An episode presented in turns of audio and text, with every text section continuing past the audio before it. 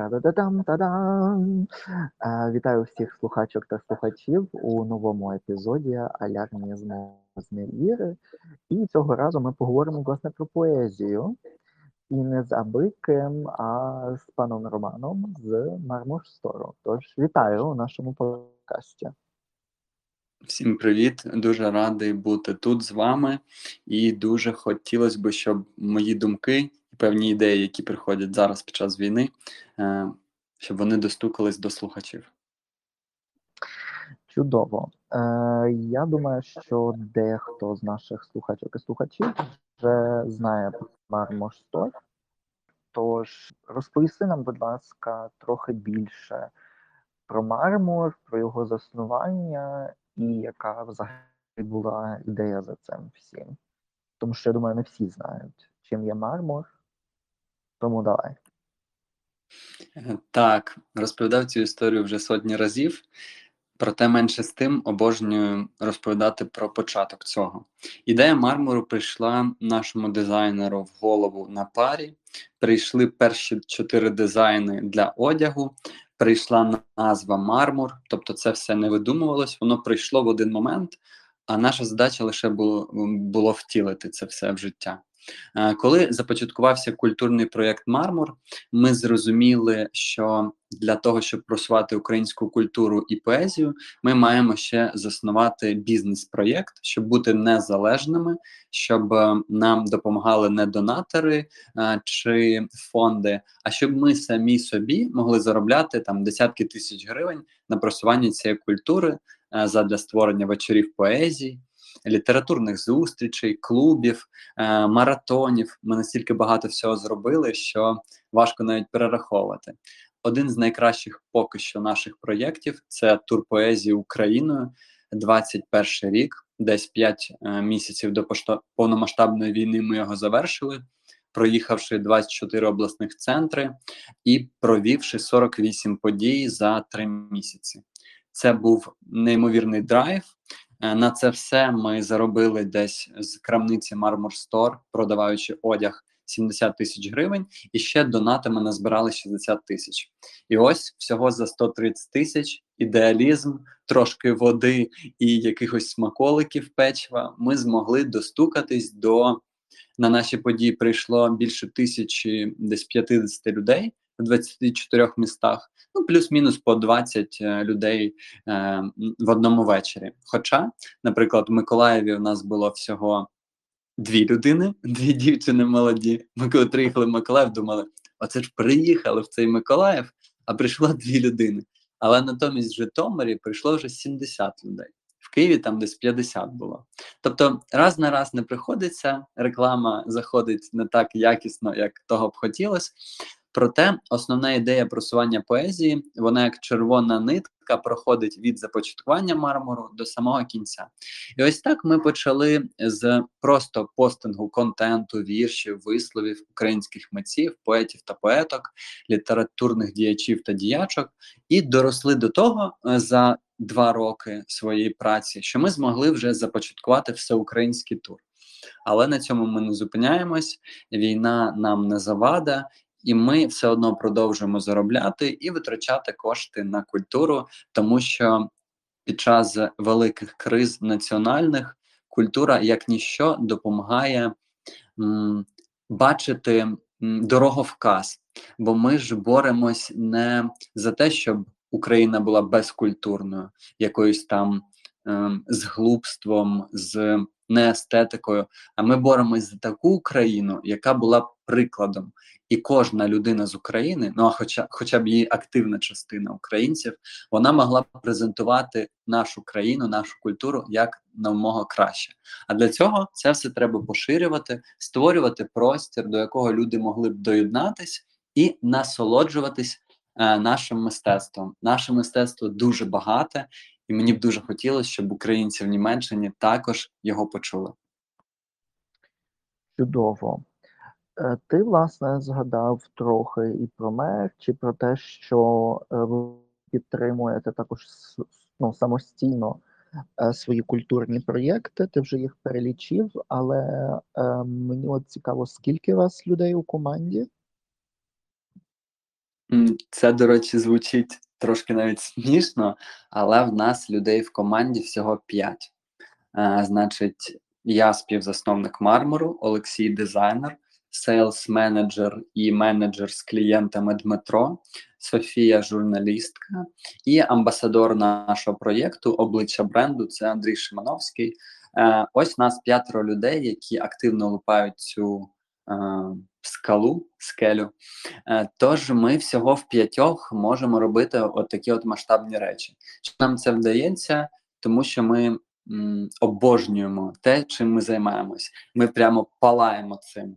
І тому доля якимось магічним чином не можу ра- раціо пояснити розумом, але вона надає можливості, надає якихось, знаєте, таких е, осередки молоді, якісь бібліотеки, якісь ще можливості, щоб співпрацювати. Ми співпрацювали як з УАЛом, так і з ем, ем, як з УАЛом, так і з як же вона називається? Ем,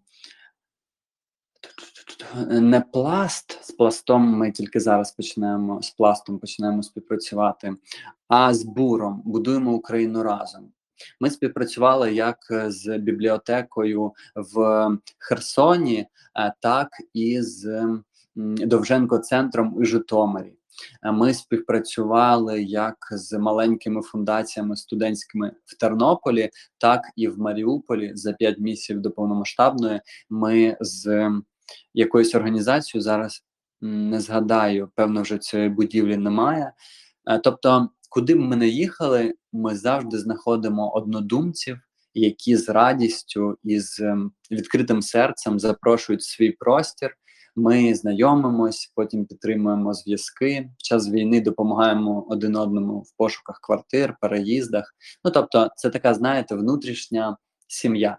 І хоч ми майже не знайомі і дуже мало провели часу разом, проте з точки зору ідейності, то ми всі різні, але всередині дуже рівні. От відчувається цей зв'язок.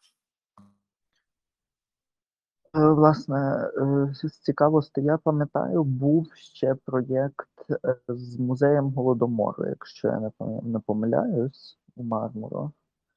Чи е, щось можеш про це розповісти, чи не дуже пам'ятаєш про цей проєкт? Я пам'ятаю цей проєкт, наче він був тільки вчора. Хоча ми починали співпрацю півтора-два роки тому. Е, Не пам'ятаю, хто кому перший написав, можливо, навіть музей нам про те, щоб створити певну, певний одяг спільний і продавати його, і віддавати відсоток на розвиток музею голодомору геноциду в Києві. Цей музей має неймовірну історію, як тих, хто донатив на нього, цілих фундацій з Америки, там з Канади, з України, так і неймовірно сильну команду, яка хоче зберегти пам'ять про цю трагедію, про цей геноцид 32-33 років, е, щоб, е, щоб люди не вступали на одні ті самі граблі знову. Е, Як ми все це розпочали? Познайомились з командою, зробили одяг, продавали, підтримували гривною музей, і потім, звісно, наші дороги. А ми ще випускали спільно пости. Е, Які ми випускали пости? Ми шукали, е, значить, літературних діячів, які прожили той час. І м, писали про голодомор. Ми е, знаходили вірші, ми знаходили літературні прозові твори, і е, разом е, таким крос-постінгом це поширювали серед наших аудиторій. Це була дуже хороша співпраця, і, чесно кажучи, як тільки завершимо там всі свої нагальні проєкти, думаю, ще раз звернусь до них, бо вони неймовірні молодці. Пишаюсь, що такі сучасні, хоч і дуже болісні для нашої історії музеї, існують, щоб ми не розслаблялись, щоб ми ніколи не забували.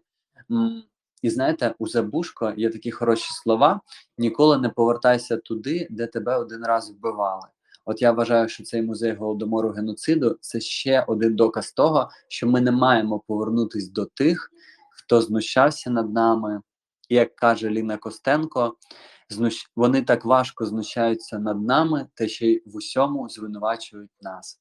Саме тому я і люблю поезію, прозу, тому що в ній я знаходжу дуже багато відповідей, як внутрішніх, так і м, таких великих, там як суспільних, державних чи навіть універсальних для кожної людини з світу.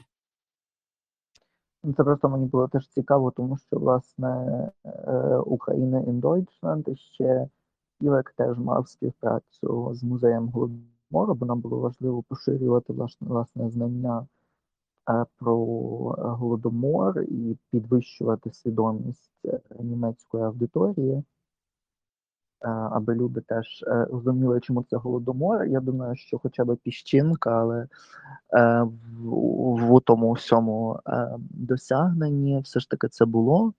І, врешті-решт, Німеччина визнала е, голодомор е, геноцидом українського народу протягом 32-33 років. Добре. От ти згадав вже кілька разів власне іноземну аудиторію. Мені мається маю на увазі теж українців, що живуть за кордоном, і ем, загалом, якби таку, як таку громаду, громаду, котра знаходиться е, за кордоном. Е, чому їм має бути цікавий е, український проєкт, і чому їм теж треба докладатися до підтримки поезії, культури, е, українських проєктів, котрі існують в Україні? Е, дивіться, е, питання, по-перше, дякую за нього. Дуже класне питання. Відповідей тут багато. Чому це конкретно треба для людини, яка, можливо, ще не відчуває потребу в підтримці? Ну, по-перше, це допомога українцям в Україні. Е, Всі ці проєкти, які ми створюємо, виключно на волонтерських засадах. Нам ніхто за них не платить, ми жодної копійки не витрачаємо. Не беремо з цього. Ми навпаки, весь свій прибуток, який направлений на культурну сферу, ми або витрачаємо на свої заходи, або надсилаємо маленьким проєктам, які значно менше за нас, але потребують тих тисяч гривень там на дизайни, на якісь витрати в інстаграмі рекламні. Ну тобто формула дуже проста. І чому кожній людині ем, було б добре звернути на це увагу, тому що ми дуже щиро робимо все від себе можливе, щоб українська культура просувалась. І якщо ви хочете допомогти українцям, то допомога у просуванні культури це з одного боку не такий явний, знаєте, як от явно можна надіслати, наприклад, не знаю, продукти, ліки. І ми я ще на початку війни працював волонтером, і ми в Харкові розвозили, готували в ресторані їжу і розвозили ліки, дитячий одяг, е, просто е, харчі пенсіонерам, людям, які втратили дім по Харкову. Це дуже зрозуміла допомога. А допомога у просуванні культури це дуже тонко. Проте, друзі, ми живемо і боремось не тільки за себе, не тільки за просто існування. Ми боремось радше за життя, а життя воно має нести сенс. І культура це один з вид мистецтва, в тому числі поезія, які допомагають людині побачити цей сенс в житті, е, розширити коло своєї відповідальності і, знаєте, вийти за тільки відповідальність за себе, за свою сім'ю, а можливо ще й взяти відповідальність за суспільство. І навіть якщо не своєю працею, а хоча б там якимось репостом чи розголосом, чи просто прийти послухати, що ж ми таке тут готуємо 4 роки для українців. Можливо, воно буде актуальне для е, німців або українців, які зараз живуть в Німеччині. Друзі, культура вона дуже допомагає вивищувати свідомість. Дуже сильно кажу це, тому що ну тому що всього 4 роки тому перед мармуром я не знав і 10% від того, що знаю зараз, і я не був настільки продуктивним в роботі, який я є зараз. Тобто, культура вона допомагає вивищувати не тільки твої інтелектуальні, моральні здібності, етичні, але ще й допомагають кожну сферу життя від стосунків до роботи підняти, бо завжди приємніше спілкуватись з культурною людиною по роботі чи мати з такою людиною стосунки, аніж з людиною, яка не знає ні своєї історії, ні тих діячів, які здобували українську незалежність. А такі діячі, як Стус, Костенко, е, Симоненко, Горська, це ті, хто в культурній сфері виборов нашу незалежність, хто тіло і душу поклав для того, щоб ми з вами е, жили в незалежній Україні. Або ми могли виїжджати з незалежної України і жити е, будь-де. Бо, як ми пам'ятаємо, в Совєтському Союзі було важкувато з цим.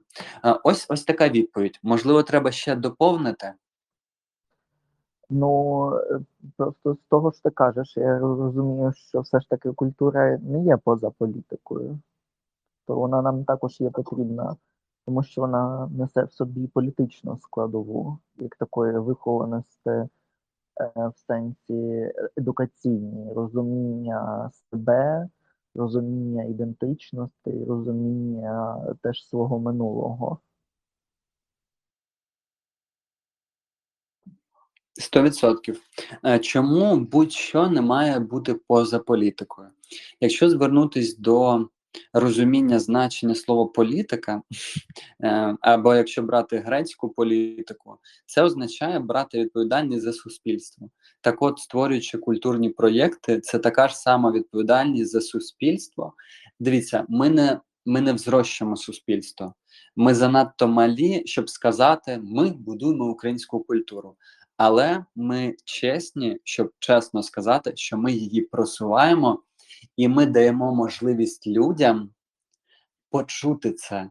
Ми даємо людям можливість зрозуміти, наскільки багато сили знаходяться в запорошеній е, книзі української історії, української історії літератури чи просто поезії.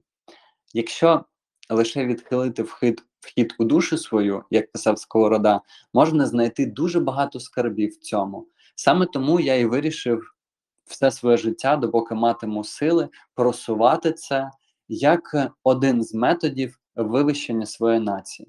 Мені б дуже хотілося, щоб мої діти прокинулись в більш здоровій Україні. А для цього я маю щось пропонувати людям. Якщо я не зможу людей змінити, ну бо це очевидно, кожен змінює сам себе на теми і у демократичному суспільстві, то я хоча б зможу запропонувати певний шлях для людей, і вони вільно можуть його обрати. А я лише буду допомагати, надихати контентом в мармурі, в інстаграмі, приїжджати в їх міста, створювати е, культурні заходи.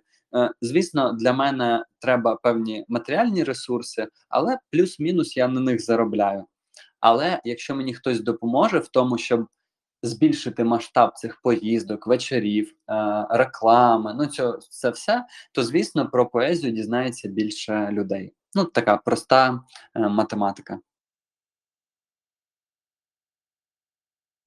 Е, Я люблю е, дуже часто повертатися. Я за освітою є медичним біотехнологом, і я дуже люблю загалом статистику, як таку. Не тільки просто дивитися на цифри, але думати взагалі, е, як, як що, куди і чому. До чого я зараз е, проваджу? Ем, у Німеччині, власне, у Німеччині люди від е, 18 років десь, е, десь 47% всього населення е, дорослого німецького, ем, вони себе окреслюють як е, ці ем, bookworms, е, типу, що вони люблять читати. Дуже сильно люблять читати. Ем, більше ніж е, половина німецького суспільства читає мінімум одну книгу е, на рік. Мінімум. І протягом коронавірусу загалом ця статистика вона ще більшою була. Тобто люди ще більше почали читати власне друковану літературу.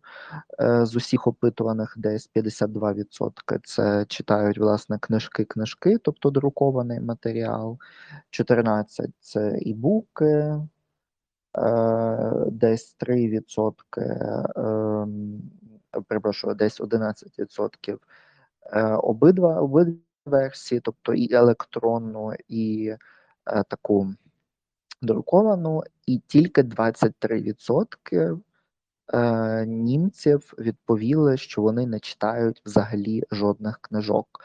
Тобто, якщо так подумати, тільки е, скільки це, е, якщо перевести в цифри, е, е, якщо в нас 83 мільйони, з них е, 23 е, не читає жодних книг, ну це крапля в морі, так насправді.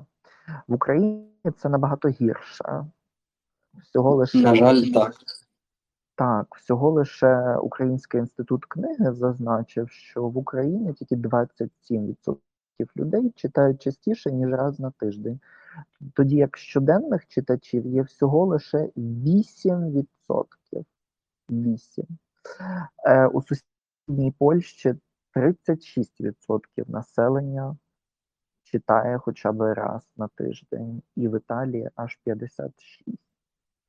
Е, як ти думаєш, чи загалом, якщо культуру робити атрактивною, цікавою, захопливою, чи це підвищить бажання читати книги? Чи все ж таки це проблема в літературі, чи не знаю, проблема в книжках, як вони надруковані, що вони не настільки є е, цікавими, заохочуючими?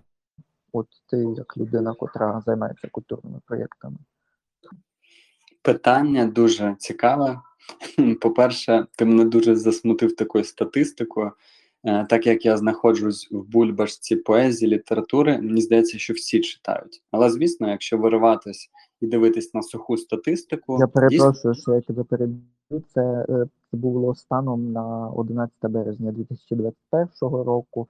Це про українські, е, а про німецькі це статистика от з цього з квітня місяця 2022, тобто річної давнини.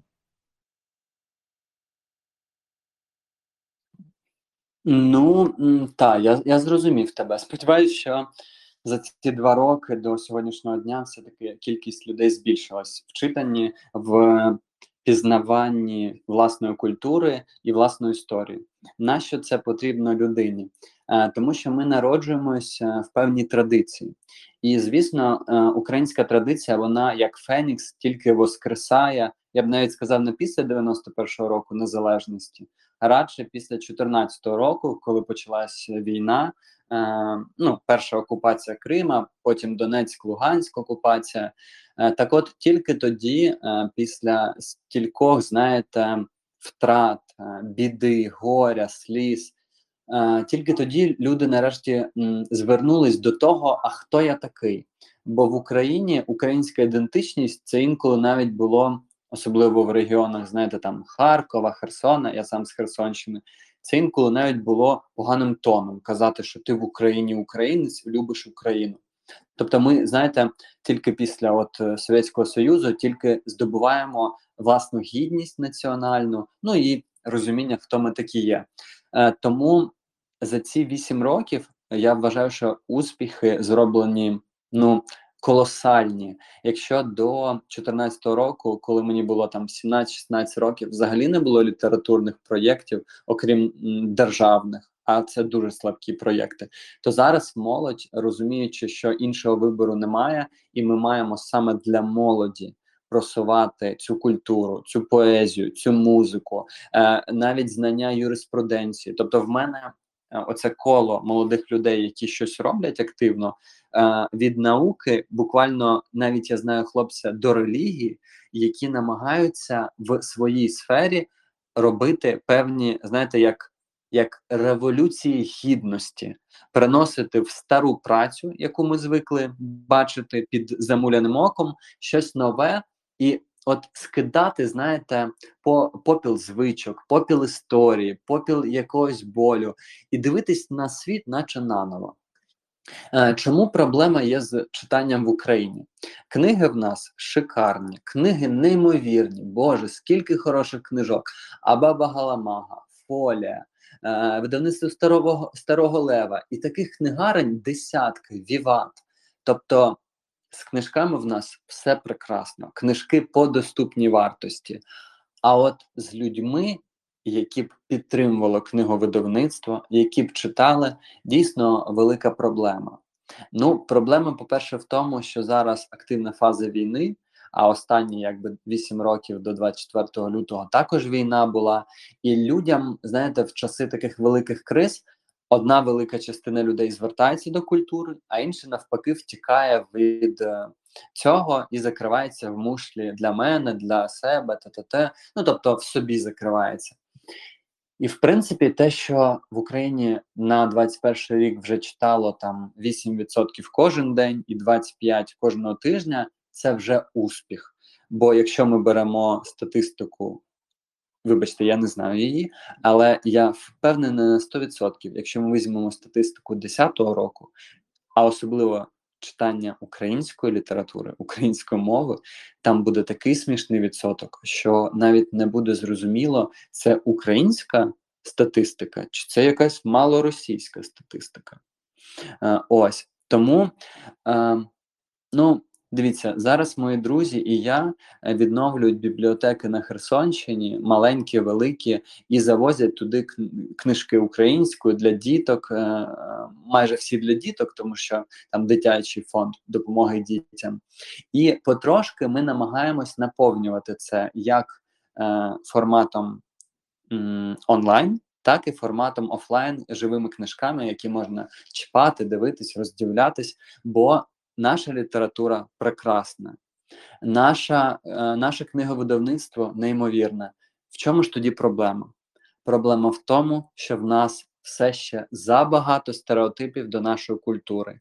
В нас ще до сих пір сидить оце російське, е, що наша культура маленька, шароварна, нецікава, там про журбу. І я так навіть думав до 19-го року, до мармуру. А як тільки я почав це досліджувати, я розумію, за цими стереотипами і за цим намаганням знищити українську культуру, ну такі скарби знаходяться, що просто. І тому я намагаюся ці скарби передавати далі.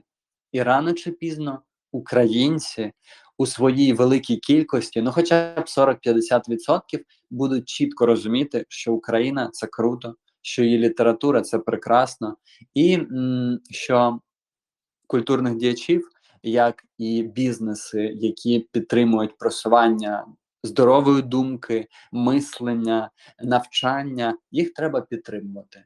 Як не фінансово, так е, інформаційно, чи репостом, чи просто добрим словом, все допомагає. В цій боротьбі за здорове суспільство допомагає будь-що. Ось, дякую.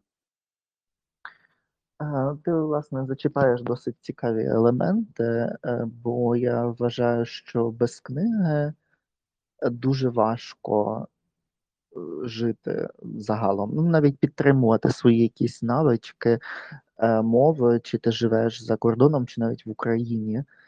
Будь-які навички вони або зменшуються до мінімуму, з котрого ми користуємося, або повністю зникають. І я не можу сказати, що я повністю читаю все українською, бо в мене робоча мова англійська, відповідно, протоколи, якісь е, якась документація, ще щось. Це все ж таки англійська мова. Дуже багато літератури також є, власне, е, англійською. І це от трошечки проблема, котру я бачу багатьох книжок, котрі е, є, вони недоступні українською. Це трохи проблема.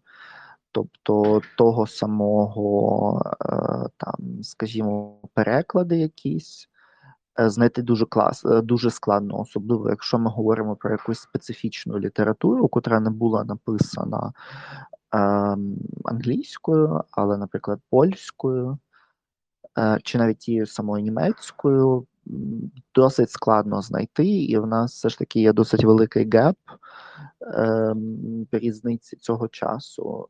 Бо в Україні, наприклад, ця книга вийде десь часами аж за два роки після того, е, як вона вийшла. А за кордоном зазвичай переклади дуже швидко виходять. Тобто, е, якщо там, наприклад, Червоний голод Еплбаум вийшов англійською, мені здається, в 19-му році, то майже за півроку чи за рік вона вже презентувала кілька перекладів і німецькою, і польською, і так далі. Е, ну, але це тільки просто такий додаток е, до того, що так набагато краще зараз з книговидавництвом, взагалі з книжками, е, набагато краще в Україні, і книги неймовірні. Але все ще є проблема, мені здається, з певними елементами, власне, тому що люди не вкладаються в це. І ще один такий елемент просто а, до е, я так згадав собі, що ще до повного масштабного вторгнення дуже часто е, вкидувався такий е, елемент, що мову на хліб не намажеш. І е, е, просто подивитися на книговидавництво за кордоном. Е, Це така величезна махіна, котра працює ну неймовірно, бо це починаючи від менеджерів, е, перекладачів, перекладачок, е, різного рівня якихось дизайнерів, дизайнерок, ілюстраторів, ілюстраторок, е, до просто людей, котрі стоять при станках чи перевіряють, чи навіть обслуговують ті самі станки, потім мається на увазі ремонт і так далі. Е, Плюс це закупівля паперу, це ціла паперова промисловість, це хімічна промисловість. Тобто там так багато задіяно речей. Тобто, як так насправді, якщо інвестувати в книгу, то ми інвестуємо в дуже багато елементів. І це дійсно неймовірно, і цей вплив можна бачити навіть от просто з такого боку. Вже якщо хтось не читає, то ем, сам то читайте, то хоча б купуйте дитячі книжки для своїх дітей, щоб їм е, з маличку власне додавати бажання і взагалі того, щоб ну, хотіли читати українською. Купуйте українських книжок і е, заохочуйте їх. Але перепрошую, це просто трохи такий мій відступ, бо я так такої рефлексії теж е, трохи про мене. Чи я ж теж читаю майже щоденно українською, чи ні.